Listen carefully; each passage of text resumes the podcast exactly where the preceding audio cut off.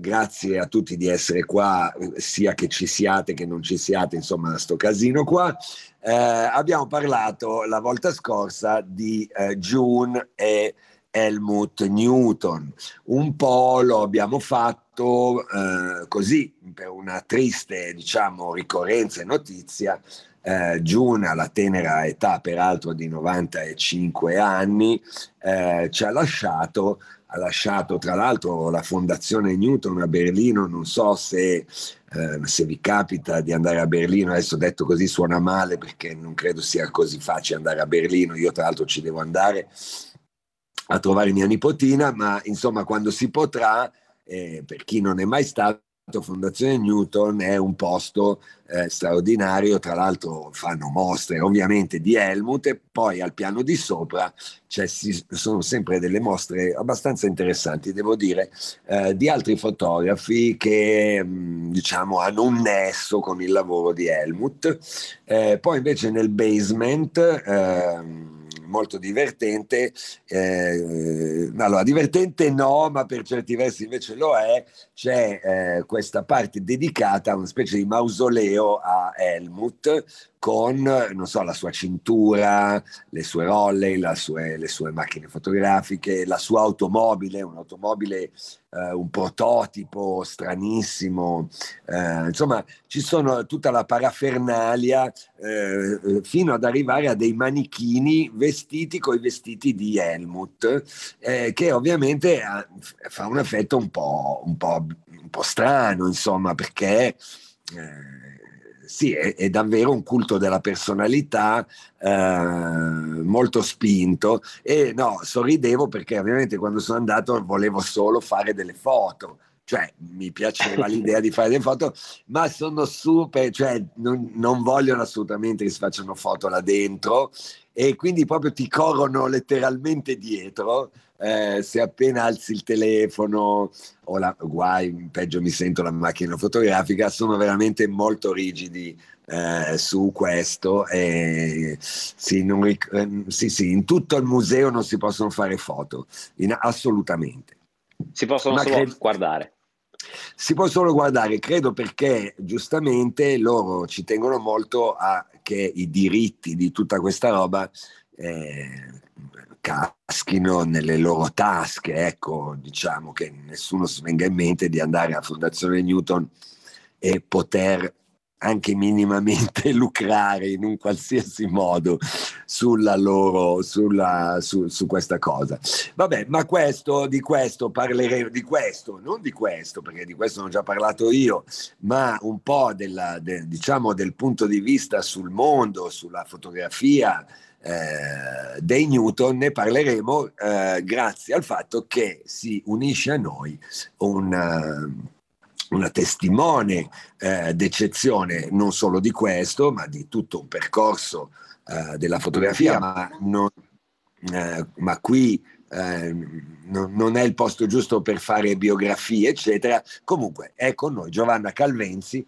Eh, diremo semplicemente in questa occasione che lei ha avuto come direttore eh, di giornali e come foto editor di altri giornali, eh, ha avuto la possibilità, l'onere, l'onore, eh, il piacere e il dispiacere di lavorare con Helmut e June Newton. Ciao Giovanna. Ciao, ciao Giovanna. Ciao a tutti, buongiorno. È un piacere averti qui. Grazie intanto per aver accettato il nostro invito, è davvero un piacere immenso, non vedo l'ora insomma di ascoltare un po' di aneddoti riguardanti Helmut. Lo stai mettendo giù un po' difficile, comunque va bene. Mi sentite bene perché sto usando sì, le sì, cuffie? Benissimo, molto, benissimo. Molto bene, sì, no, allora diciamo questo, che eh, quello che forse ci è un po' mancato nella puntata scorsa, ma anche volutamente perché sapevo, avevo già un po' avuto il tuo ok su questa puntata con te, sul tuo contributo, quello che ci è un po' mancato è un po' di approfondire questa tematica di, del, della relazione tra June e Helmut, eh, perché eh, io non ne ho delle ho le informazioni che hanno tutti e ho semplicemente sviluppato nel tempo una mia idea sul fatto che le foto di Helmut eh, vadano sempre valutate eh, con questa presenza fem- eh, di un occhio, di uno sguardo femminile sul suo lavoro. Eh, mi sbaglio, Giovanna? Ma guarda, questa è la sensazione che ho avuto anch'io. Eh, ho sempre avuto, io li ho frequentati per un periodo abbastanza breve, diciamo dalla metà degli anni 80 all'inizio degli anni 90. Mi è capitato di lavorare con loro, di andare a casa loro eh, due volte e eh, soprattutto di, col, di, mestiere faccio e facevo il foto editor, quindi eh, con Helmut e June concordavo eh, i servizi da fare, le cose da fare, eccetera. Mi è capitato soltanto un paio di volte di seguire anche la realizzazione dei servizi, in altri casi viceversa subentrava una fashion editor, qualcuno che comunque lavorava al suo fianco. Però la cosa che io ho sempre trovato abbastanza straordinaria era proprio eh, questa complicità che li legava, che era Mm, forse più che complicità, posso fare dei, non sono pettegolezzi, sono dei racconti. Allora, il, eh, mi è capitato due volte di essere testimone di, di, di, di questo rapporto così intenso.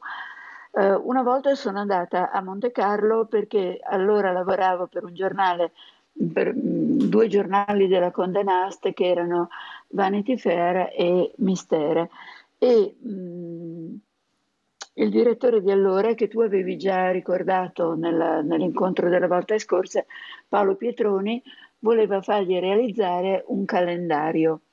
Eh, in quegli anni i calendari erano molto, molto importanti eh, e eh, per mettere a suo agio Helmut io avevo pensato di ehm, leggermi in inglese tutti i romanzi di Dashiell Hammett e di proporgli delle situazioni, 12 situazioni in giro per Monte Carlo, dove lui avrebbe potuto fotografare degli incontri, del, cioè il, questo registro, a lui piaceva molto, il registro un po' del, del libro, del thriller, del libro giallo e di poter lavorare in esterni tranquillamente a casa sua a Monte Carlo. Quindi ho fatto tutto questo lavoro enorme eh, sono andata a Monte Carlo, mi ero appena rotto un piede, peraltro per cui con la gamba ingessata, con una certa fatica, perché lui ha voluto che andassimo in spiaggia, eh, dove lui aveva una cabina nei, nei bagni di Monte Carlo, e mentre Giugno si stava cambiando, noi eravamo seduti sulle sedie a sdraio, lui leggeva questa proposta che io gli facevo e ogni pochi minuti si alzava in piedi, correva nella cabina, pochi metri per carità, e leggeva a June quello che io avevo scritto. Gli sarebbe bastato che lui aspettasse cinque minuti, lei veniva fuori e parlavamo tranquillamente. Invece eh, ti dava proprio la sensazione di volerla coinvolgere sempre e comunque.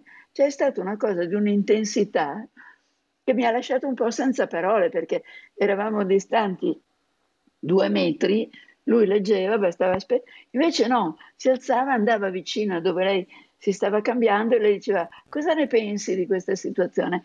Quindi da lì mi è nata... Beh, caspita, que... molto forte, no? quasi, un, quasi un, un, un, effetto di interdipendenza eh, quasi un po', eh, verrebbe quasi da dire quasi eccessiva, no? nel senso che davvero eh, bastava aspettare cinque minuti, riassumere per June la questione e sentire il suo parere. Quindi evidentemente questo, questo bisogno di, eh, in un qualche maniera, di rassicurazione, secondo te da che cosa poteva perché poi eh, Helmut, lo, quando, quando, lavora, io, insomma, ci sono dei filmati, tra l'altro fatti da June, insomma, il tipo la sapeva bella lunga e sapeva benissimo dove voleva arrivare, quindi eh, co- che cosa pensi sia scattato in questa loro relazione, secondo te?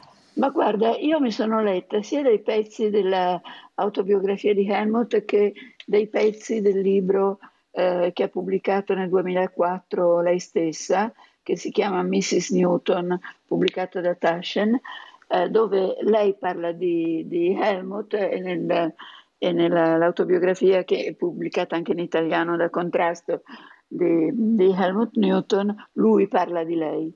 Il loro incontro avviene addirittura nel 1946. Lui è arrivato in Australia eh, da poco, eh, scappando dalla Germania. Beh, questo l'avete già detto la volta scorsa, quindi magari non ci torniamo su. Comunque lui nel, eh, era già in Australia da qualche tempo quando conosce questa giovane attrice che un'amica gli chiede di fotografare. Eh, lui è in camera oscura quando lei arriva in studio. Questa è la cosa che a me è sembrata la più indicativa. Lui era in camera oscura quando lei arriva in studio, lei entra, si installa e comin- si installa fisicamente, si siede sulla sedia sua e comincia a guardare tutte le foto che lui aveva appese alle pareti e da subito è in sintonia con il lavoro di Helmut. Lei faceva l'attrice, la farà ancora per qualche anno dopo mm, il loro incontro, si sposeranno dopo due anni, hanno quattro anni di differenza, ma da subito condividono tutto. Fai conto che i primi tempi del matrimonio lui non aveva una lira e si appostava davanti alle chiese cattoliche aspettando che uscissero gli sposi, poi li fotografava e gli metteva in mano il biglietto da visita. Faceva una tentata vendita, diciamo. Faceva una tentata vendita. Meraviglioso. Eh, ma questa, questa, non me la ricordavo, è vero che lui la racconta, però certo, in quanto a umili origini, caspita. Eh, ci stiamo, ci stiamo. E, eh, e, lui guadagnava da questa operazione 10, diciamo, sterline australiane. Eh, quando poi gli sposi decidevano di fargli stampare le foto. A un certo punto June gli dice scusa ma perché non le facciamo pagare 25 sterline invece 10 sterline? E lui dice ma veramente già 10 mi sembra tanto e dice proviamo e decide, lui quintuplica il costo delle sue stampe, cosa che farà per tutto il resto della sua vita peraltro, eh, ma su suggerimento di June.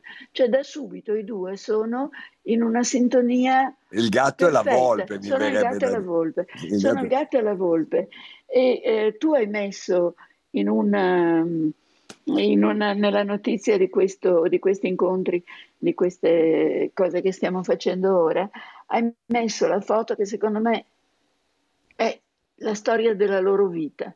Cioè lui con l'impermeabile che sta fotografando da dietro una donna nuda bellissima che si rifu- riflette nello specchio, dietro c'è una porta aperta, di fianco sulla destra c'è June seduta e anche un po' annoiata e sulla sinistra ci sono due gambe col tacco a spillo che entrano nell'inquadratura. È un'immagine eh, eccezionale, cioè per loro la fotografia, ma anche la fotografia eh, che lui ha provato sotto il controllo ferro di lei vagamente pornografica, le fotografie più belle del mondo che lui ha fatto, i big news o i little news, c'è sempre June che guarda, che controlla, che suggerisce, che si annoia e se, se June si annoia si annoia anche Helmut. Quindi è, è una liaison che io trovavo meravigliosa. E la cosa divertente, eh, qui passo da, da, una riflessione che è oggettiva a una riflessione che è eh, squisitamente personale. Quando si andava a casa loro, lui era il professionista che parlava, diceva, scherzava, eccetera, e lei faceva la moglie, in qualche modo eh, un modo di comportarsi al quale io credevo molto poco, perché avendo già visto la fiducia che lui aveva in lei, il fatto che lei stesse... E dopo a un certo punto lei mi diceva, andiamo da basso a fumare. E dice, ma io non fumo. No, ma tu digli che, io, che fumi, andiamo giù a fumare, perché non deve sapere che io fumo.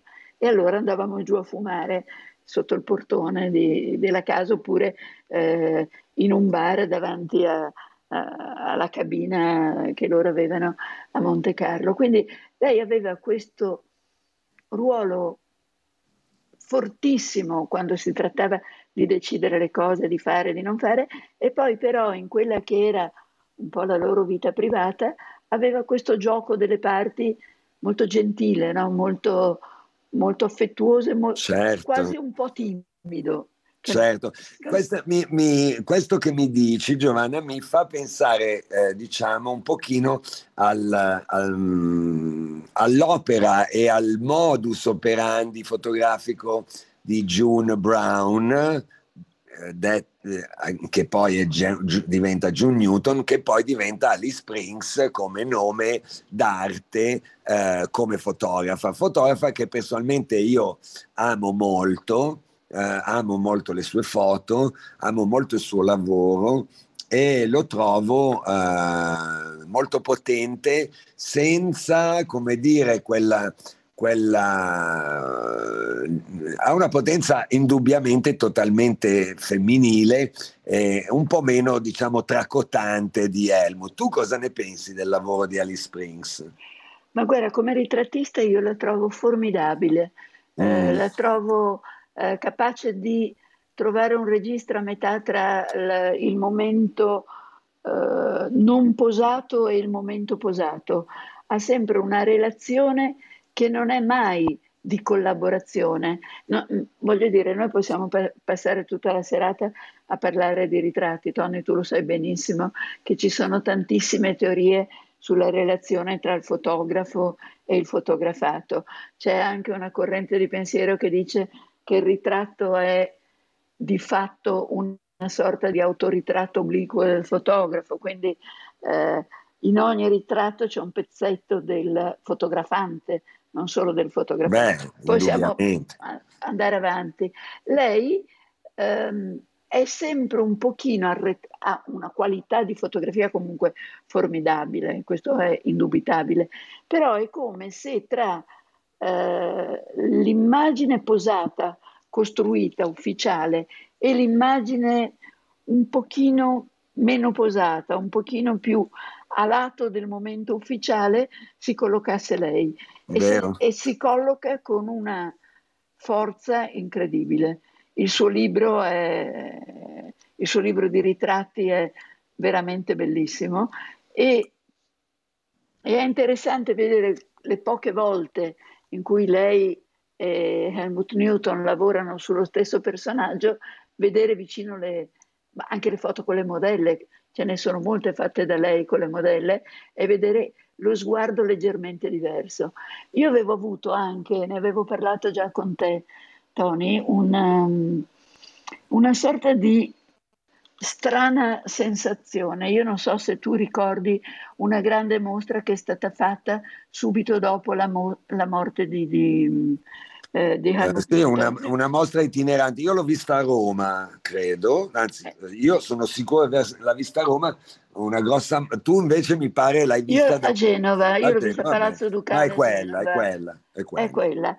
E è una mostra con un'aggressività e con una ehm, non so come definirlo, con una, un senso di provocazione eh, che non avevo mai visto nelle altre, nelle altre, mostre di Newton. E questa mostra era tutta opera de, dei curatori della Fondazione Newton, ma prevalentemente di June.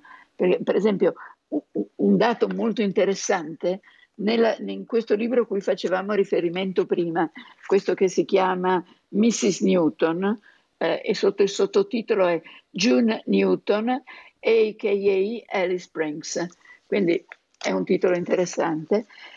Nella sua, come dire, le sue mostre e la sua bibliografia c'è la voce art director e alla fine dice per tutte le mostre e per tutti i libri e i cataloghi di Helmut Newton.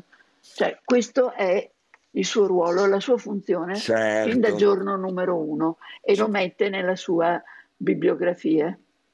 Uh, mi viene, eh, prima abbiamo diciamo sorriso eh, pas- mm, quando, io perlomeno ho sorriso, ma anche tu quando hai citato la questione che fu Alice Springs, eh, scusa, June, sì, vabbè, insomma, lei, June, a dire: Ma senti, guadagniamoci di più da ste foto, no? Perché è notorio, diciamo, che fosse, eh, Helmut e June fossero molto diciamo, attaccati all'idea di guadagnare dei soldi con questo lavoro, possibilmente tantissimi. Tanto è vero che è famosa, eh, ma qui la raccontiamo, magari non tutti la sanno, questa, mh, questa famosa campagna di Mario Valentino, eh, Newton è lì che fa le foto e eh, viene a scoprire che la modella eh, prende... Mh, 50 mila dollari in più di lui, cioè lui prendeva 300 mila dollari, la modella ne prende, scopre che ne prendeva 350. Quindi Newton immediatamente smette di fotografare, cioè proprio poggia la macchina, solleva un casino spaventoso, telefonate, cose, tutto quanto, dicendo io tranquillamente me ne vado, cioè se non mi pagate più della modella io non resterò mai, non resterò qui a fotografare. Insomma, trattative, trattative riescono a fare questo bonifico, promettergli insomma questo bonifico eh, che portava il suo fee più alto di quello della modella e lui eh, continua a lavorare ma tutte le foto che consegnerà a Mario Valentino sono senza la testa della modella, cioè sono, sono il corpo e i piedi, cioè, sono le famosissime poi foto della, del piede con la scarpa, eh, sono fatte sul molo di Monte Carlo o forse giù in Sicilia, non ricordo, o non si vede mai la faccia della modella. Quindi, la, eh, come dire, cioè volete fottere me, no, ma forse voi non avete capito con chi, state, con chi avete a che fare. E la questione dei soldi è sempre stata molto centrale ed è notorio, tanto è vero che tu mi raccontavi, Giovanna, la questione no, anche delle stampe. Lui Uh, ovviamente consegnava stampe fotografiche e io una delle cose che ho, diciamo, dal quale mi sono ispirato con Newton è stato proprio a metà degli anni 90, agli inizi anni 90, a consegnare stampe fotografiche. Prima noi consegnavamo diapositive addirittura, poi a un certo punto scoprì che Newton usava il negativo colore. Allora decisi di usarlo anch'io e di consegnare eh, anch'io stampe eh, e questo mi dava a me diciamo, una maggiore soddisfazione, insomma, per, e poi è diventato uno standard a un certo punto. Però queste stampe lui ci teneva molto a riaverle indietro, non è così, Giovanna? Eh, lui le strappava, quelle che non venivano scelte al momento venivano strappate sul posto, cioè non doveva stare in giro nulla. Ma un'altra cosa molto interessante eh, mi è capitata perché per la, il giornale Mistere a un certo punto abbiamo rifatto i big news. Eh, a me sembrava un'es- un'esperienza un po' media, se vogliamo, perché però lui ha accettato di farli. Eh, sono andata a Monte Carlo, siamo andate, lui ha preso, ha noleggiato un piccolissimo studio, veramente piccolo, ha fatto venire il suo assistente da Parigi, eh, si è fatto, l'assistente ha fatto arrivare in studio, c'era una montagna, era veramente una piccola montagna alta un metro, un metro e mezzo di scarpe con il tacco alto, tu- ma mont- non erano nelle scatole, erano tutte buttate per terra lì così, tutte impilate e eh, arrivavano queste modelle, lui le guardava, se andavano bene, le faceva spogliare, gli faceva mettere un paio di scarpe col tacco, io ripeto una cosa che lui ha detto, scritto, che voi avrete certamente ridetto molte volte, che nessuna donna è veramente nuda se non ha le scarpe eh, con i tacchi indossati. Eh, non sapevo questo. Non la sapevi, sì. Cioè lui sosteneva che certo. una donna non è nuda purché abbia i tacchi. No, il contrario, una donna è veramente nuda solo se ha le scarpe con i tacchi. Ah, ok, ok, ok, ok. okay. Stiamo parlando di Newton, eh? Eh, certo, certo. All'altezza della sua cattiva fama. Esatto, e... esatto, esatto, certo, certo.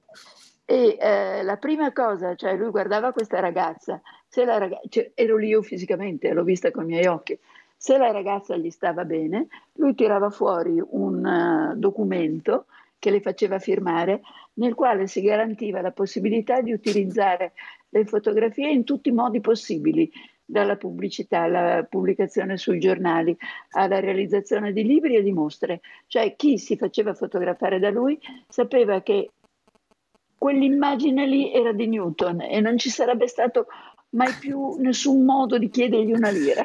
Cioè non era una liberatoria, era no. una, una, soluzione piena e completa per sempre. Sì, era la strada per il paradiso. sì, sì. quindi no, è, è per, per, eh, perché la riflessione che fai sulla, sulla questa grande mostra che mh, mm, diciamo eh, detto proprio molto francamente non piacque neanche a me, eh, la prima grande retrospettiva dopo la scomparsa di Helmut eh, perché ehm, appunto aveva questo, era come se fossero state scelte tutte le foto più provocatorie, diciamo, alcune anche ovviamente molto belle, cosa c'entra, ma tutto l'insieme della mostra eh, era un po' sopra le righe. Mi viene il dubbio che un aspetto economico fosse da considerare, cioè che eh, pur June, essendo l'art director, eh, ragioni di convenienza economica, eh, come dire, portavano a fare una scelta molto eh, che facesse parlare, perché come tu sai, le grandi mostre guadagnano con il numero di ingressi delle persone, no? Quindi più tu fai una mostra eh, anche, diciamo, controversa, più porti gente, più guadagni può essere una, ci può stare visto la loro stare, no? visto la loro beh eh, ti posso citare un altro pettegolezzo se vuoi pettegolezzo sì. per modo di dire io sono stata assunta come foto editor ad Amica nel 1985 eh, quell'estate lui aveva realizzato per Amica eh, prima del mio arrivo un uh, servizio una delle foto di questo servizio molto bella c'è la modella alla quale tagliano la frangia e lei ha tutti i capelli tagliati sul viso. Sul seno, e sulla sì, l'Ariel, eh, la, la, famosa Ariel. La famosa Ariel, esattamente, che era stata fatta per amica. Mentre sono lì, lui telefona nell'ufficio dove stavo io, dove c'era il precedente foto editor, e dice che c'era una valigia, ipotizzo di Louis Vuitton, comunque una valigia molto costosa, che a lui piaceva molto e che se la portava a casa. Io ero eh, totalmente ignara di come funzionassero le cose, per cui ho avuto una mezz'ora di panico, cosa faccio, a chi lo dico, aiuto. E, e, quindi il mio impatto con Newton è stato... Cioè Newton praticamente per capire, cioè disse Bene signori, questa qui la porto a questa valigia di sì, Louis Vuitton. Mi piace, me la tengo. Ciao, sì. grazie, arrivederci. Cioè una specie di bonus, esattamente, diciamo. esattamente. Cioè in più di quello che lui guadagnava, diciamo, c'era questo che bisognava giustificare a quelli di Louis Vuitton. Eh, esatto, e, e, i quali però il direttore mezzo chiamali e diglielo. Io gliel'ho detto, loro evidentemente erano abituati. cosa, non, sono stata io l'unica, non dico scandalizzarmi, ma avere delle perplessità. E però devo aggiungere un'altra cosa, che nella vita quotidiana lui era persona semplicissima. Cioè andavi al ristorante, lui mm, non dico che mangiasse il riso in bianco, ma quasi. Cioè non era certamente eh, il personaggio che lui raccontava di essere. Può mm. essere benissimo che lui eh, in certe situazioni vuole essere solo champagne millesimato, però io l'ho visto quasi sempre bere acqua minerale. Cioè non... Andava a risparmio in più. eh, insomma, sì, sì, no, bello, bello. Comunque bello. il potere dei fotografi davvero che, che, che oggi io se penso alla nostra generazione di fotografi, vedo molto meno, sento molto meno, no? Cioè, Molto meno e, e, che cosa sarebbe? Diciamo, un eufemismo, mi sembra di capire. Stai, stai parlando per eufemismi. sì, cercavo di toccarla piano, ecco, come dire. No, però davvero è... sono storie incredibili. Eh, allora Giovanna, raccontagli quando avevate eh, fatto quel, eh, programmato quel servizio, invece che andare tu, andò una redattrice. A proposito di no. potere. Era quel servizio di cui parlavamo prima, era quello ispirato da Shilamet, eh, che doveva poi diventare il calendario di Mistera e eh, dovevano essere 12 foto come tutti i calendari che si rispettino. Gli abbiamo mandato tutto concordato, eh? le scene, eh, la frase del romanzo in inglese, il, il, luogo dove lui ha fatto lui i sopralluoghi, ha deciso lui dove andare, quale albergo. Abbiamo fatto tutto, tutto pronto. Eh, la redattrice di moda parte con i vestiti, lui chiama furibondo dicendo ma perché non sei qua? E io dico perché non sono una fashion editor, non sono, non sono capace di fare questo lavoro, non è il mio lavoro, eravamo già d'accordo. Beh, dopo un giorno o due lui ha, molla, no, non voleva più, non l'ha fatto, si è imbizzarrito con un bambino e non, ci ha mollato a metà. Per cioè, ha mandato pubblicato... a casa la redattrice, no? L'ha sì. mandato... No, l'ha mandata a casa che piangeva, con lei che telefona, no, cioè una brutta storia. Beh, di Newton capriccioso sono cose che un po' si sentono, si sentono raccontare, diciamo. Secondo te, eh, Giovanna, tu che hai veramente conosciuto e lavorato eh, con veramente con, con, i più grandi, eh, questi capricci erano gratuiti o ehm, avevano a che vedere col risultato? No, non erano capricci gratuiti, non lo erano.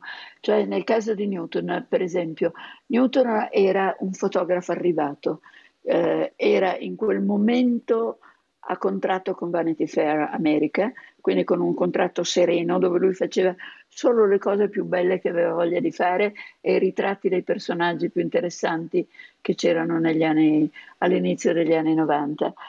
Eh, se entrava in simpatia con qualcuno, se si divertiva, se stava bene, voleva mantenere questa liaison e non, non aveva voglia di, evidentemente, cioè, anche perché questo lavoro al quale stiamo facendo riferimento arrivava dopo cinque anni di collaborazione, di, di incontri, no, non frequentissimi, ma comunque mi conosceva, non so come dire, e, eh, e voleva che ci fossi io, ma, ma, non perché io avessi una marcia in più rispetto alla realizzazione del suo lavoro, ma perché gli piaceva avere vicino una persona che aveva già visto, che conosceva che gli dava serenità, che non gli rompeva le scatole.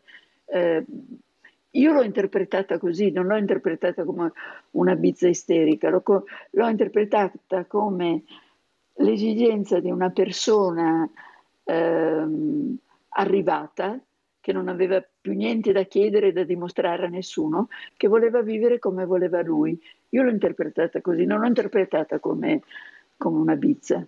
Sì, perché diciamo la, nella puntata scorsa abbiamo anche eh, brevemente accennato un po' alle due carriere di, di, Newton, cioè quella prima dell'infarto e quella dopo l'infarto. No? Sicuramente abbiamo capito, almeno così mi è parso di capire a me, ma insomma siamo qua poi per parlarne, che mentre prima dell'infarto lui è uno straordinario fotografo di moda, però in fondo eh, nei ranghi, diciamo, le sue foto eh, non sono, osano, non eh? osano, non osano. No, no, cioè sono buone, diciamo, sai, c'era Penn, Avedon, Bailey, Newton, eh, qualcun altro, cioè si passavano un po' la palla, mi, veniva, mi viene un po' da dire, Certo, Newton forse un po' più il trasgressivo di tutti loro, però non, non era esploso ancora. Quando lui ha, ha, questo incidente, secondo me dice ma io non ho più voglia di compromessi, no? E questo diventa veramente il suo credo e diventa il suo credo, eh, diciamo, sia nella fotografia, quindi zero compromessi, ma forse anche nel modo in cui lui era in grado di ottenere no, quella fotografia, perché adesso il problema diciamo è che il povero Michael, che è un fotografo giovane, eh, capisco molto bene che per un fotografo giovane sentire tutte queste cose sembrano venire proprio da, come da Marte, no? Perché invece la realtà di oggi il fotografo ha perso eh, totalmente non tanto il suo carisma personale, questo non è il punto della questione, è che non c'è più bisogno di quel no compromise, anzi mi verrebbe da dire che oggi il senso della fotografia è compromise, no? Cioè una, è un compromesso tra tutte le esigenze, tra cui la principale assoluta del mondo, don, indipendentemente da quanti soldi produce l'azienda per la quale stai lavorando, di non spendere soldi. Quindi questa qui, questa roba qua crea per forza una, una realtà di compromise, no? Mentre invece mh, i grandi risultati si ottengono con il no compromise. Che, cosa ne pensi, Giovanna? Io ci ho sempre un po', sempre un po' creduto, poi dipende dagli interlocutori che tu hai. Per esempio, eh, dico una cosa personale che riguarda te, Tony, e, e scusami, eh, non ne abbiamo parlato, quindi te lo dico all'improvviso. Allora, a un certo punto Tony Thorenberg io lavoravo allora ad Amica. Tony Thorenberg va a Los Angeles e realizza una serie di ritratti quadrati molto belli, ti ricordi di cosa sto parlando? Uh. Eh, molto belli di, eh, non so, della cameriera che vorrebbe fare la poetessa, del benzinaio che vorrebbe fare lo stuntman, cioè questi ritratti oggettivamente molto molto belli eh, e ce li manda in redazione. Eh, il direttore, che era Pietroni, decide che li impaginiamo e li impaginiamo tagliandoli, erano quadrati, tagliandoli in verticale o in orizzontale a seconda delle esigenze dell'impaginazione. Io comincio a sudare disperata, dico cazzo qui Tony mi ammazza, non, non posso tagliargli le foto. Però faccio la dura, chiamo Tony e gli dico Tony, eh, guarda, noi le dobbiamo tagliare, eccetera. Lui comincia a gridare come un pazzo. Io gli dico, senti, se vuoi lavorare per il MoMA, decidi tu, ma se lavori per un giornale, i giornali sono verticali o orizzontali, non sono quadrati. Fatto sta che la cosa non si risolve. Pietroni sente questa discussione, entra nella mia stanza e mi dice adesso tu te ne vai a casa e ci parlo io. Adesso quello che vi siete detti io non lo so, però il, no, non so neanche, credo che poi le foto siano state pubblicate quadrate. No, no, no, no, no, no, è una vecchia storia questa. No, ma allora diciamo, la questione del, del quadrato era una mia sfida in realtà, cioè perché ovviamente eh, ci sono eh, eh, Pietroni faceva giornali molto verticali e io invece ne, ero nella mia fase quadrata, no? perché poi c'è come Picasso lì, adesso per carità il paragone lo dico solo eh, a titolo puramente esemplificativo come le foto del cibo sulle scatolette, cioè ero nella mia fase quadrata. E, e, e, e, quindi c'era questo tira e molla, no? Cioè tu mi tiri da una parte, io tiro dall'altra. Le foto uscirono verticali con mio, ma io, sai, mi ricordo anche di aver preso a calci lì il muro del, del corridoio di Amica. All'epoca, diciamo, non fu presa benissimo la cosa, però si poteva anche fare diciamo adesso non avrebbe molto senso, ma per esempio la questione della conflittualità è una cosa che si è tantissimo per, eh, si è persa, no? Oggi tutto è politicamente corretto, siamo tutti molto educati, ma io eh, come dire, sono anni che non litigo più con nessuno, no? E la cosa un po' mi manca, perché, sì, no, certo, perché non litigo con i giornali, non litigo con i personaggi, ci vogliamo tutti bene, le foto vanno sempre bene, tutto è stupendo, eh, è tutto bellissimo, ma manca forse rispetto a un tempo proprio quel, quell'antagonismo alle volte, no? quel tira e molla eh, per ottenere, come dire, però che è un tira e molla creativo, non un tira e molla di potere, un tira e molla ehm, che ha alla base, e credo che in questo senso ce lo hai testimoniato anche su Newton. Newton non era capriccioso, eh, semplicemente ci sono cose che lo aiutano a realizzare le sue foto in un certo modo e altre che eh, diventano un impedimento, no? Quindi a un certo punto lui non ha nessun interesse a gestire degli impedimenti perché eh, la sua scelta è stata fatta cioè non ha voglia più di compromessi che possono compromettere appunto la qualità del suo lavoro di cui eh, lui eh, guarda, è responsabile. hai assolutamente ragione, perché ti, ti dico solo una cosa. Eh, per Vanity Fair noi abbiamo fatto fare un ritratto di Gianna Nannini. Se avete voglia di andarvelo a cercare su, su, su Google e scrivete Gianna Nannini Helmut Newton, viene fuori la foto, quindi eh, la potete non vedere serenamente. No, non è difficile. Le abbiamo mandato, eh, Gianna è andata a Monte Carlo, gli abbiamo mandato una redattrice con tutti i vestiti, lui telefona come al solito, incazzato perché i vestiti non gli piacevano, non erano andati a lei, lei si era presentata con la camicia di jeans e jeans e stava benissimo e lui l'ha fotografata completamente nuda. Lei ha accettato, noi l'abbiamo pubblicata, eh, poteva sembrare una bizza da parte del fotografo, se vogliamo, di fatto aveva ragione lui cioè Gianna Nannini non potevi mettergli la giacchetta di non so chi. Gianna Nannini o si vestiva come voleva lei e non come voleva la fashion editor, oppure era meglio senza vestiti. Certo, no, beh, i grandi risultati richiedono delle decisioni, no? alle volte anche drastiche, no? eh, perché altrimenti eh, viviamo in, questo, in questa terra di mezzo eh, dove non fai del male a nessuno, ma non fai neanche del bene a nessuno, no? e, e immagini importanti fanno fatica ad essere realizzate e ad emergere. Naturalmente stiamo parlando anche di tempi in cui, come dire, il meccanismo eh, di dipendenza economica dei giornali dalla pubblicità di moda specialmente non era arrivata ai, a, alle, eh, diciamo, alle nefandezze del foglio di Excel dove eh, gli stilisti che fanno pubblicità sui giornali calcolano il centimetro quadrato che il giornale ha dedicato come redazionale per diciamo, contribuire pubblicitariamente allo stesso giornale. All'epoca, fortunatamente, c'erano ancora qualche piccolo spazio di manovra, per cui se magari avevi mandato i vestiti del tal stilista per vestire la Nannini e Newton la pubblicava, la voleva fotografare nuda, lo pubblicavi e basta.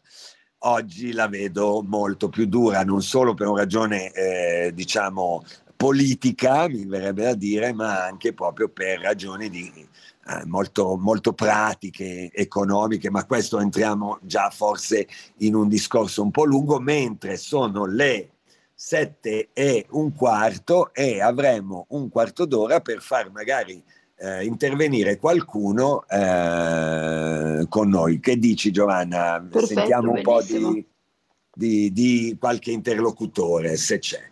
Bellissimo. Allora, intanto ehm, chiamiamo qualcuno, se vuole alzare la manina lo tiriamo su sul palco. Noi come sempre chiudiamo qui la puntata per quanto riguarda il podcast eh, e vi ricordo che ogni puntata esce ogni settimana su tutte le piattaforme di podcast e se volete seguirci sul gruppo Telegram potete farlo per avere tutte le date eh, settimanali delle dirette su Clubhouse. Quindi vi ringraziamo per averci ascoltato e ci vediamo settimana prossima.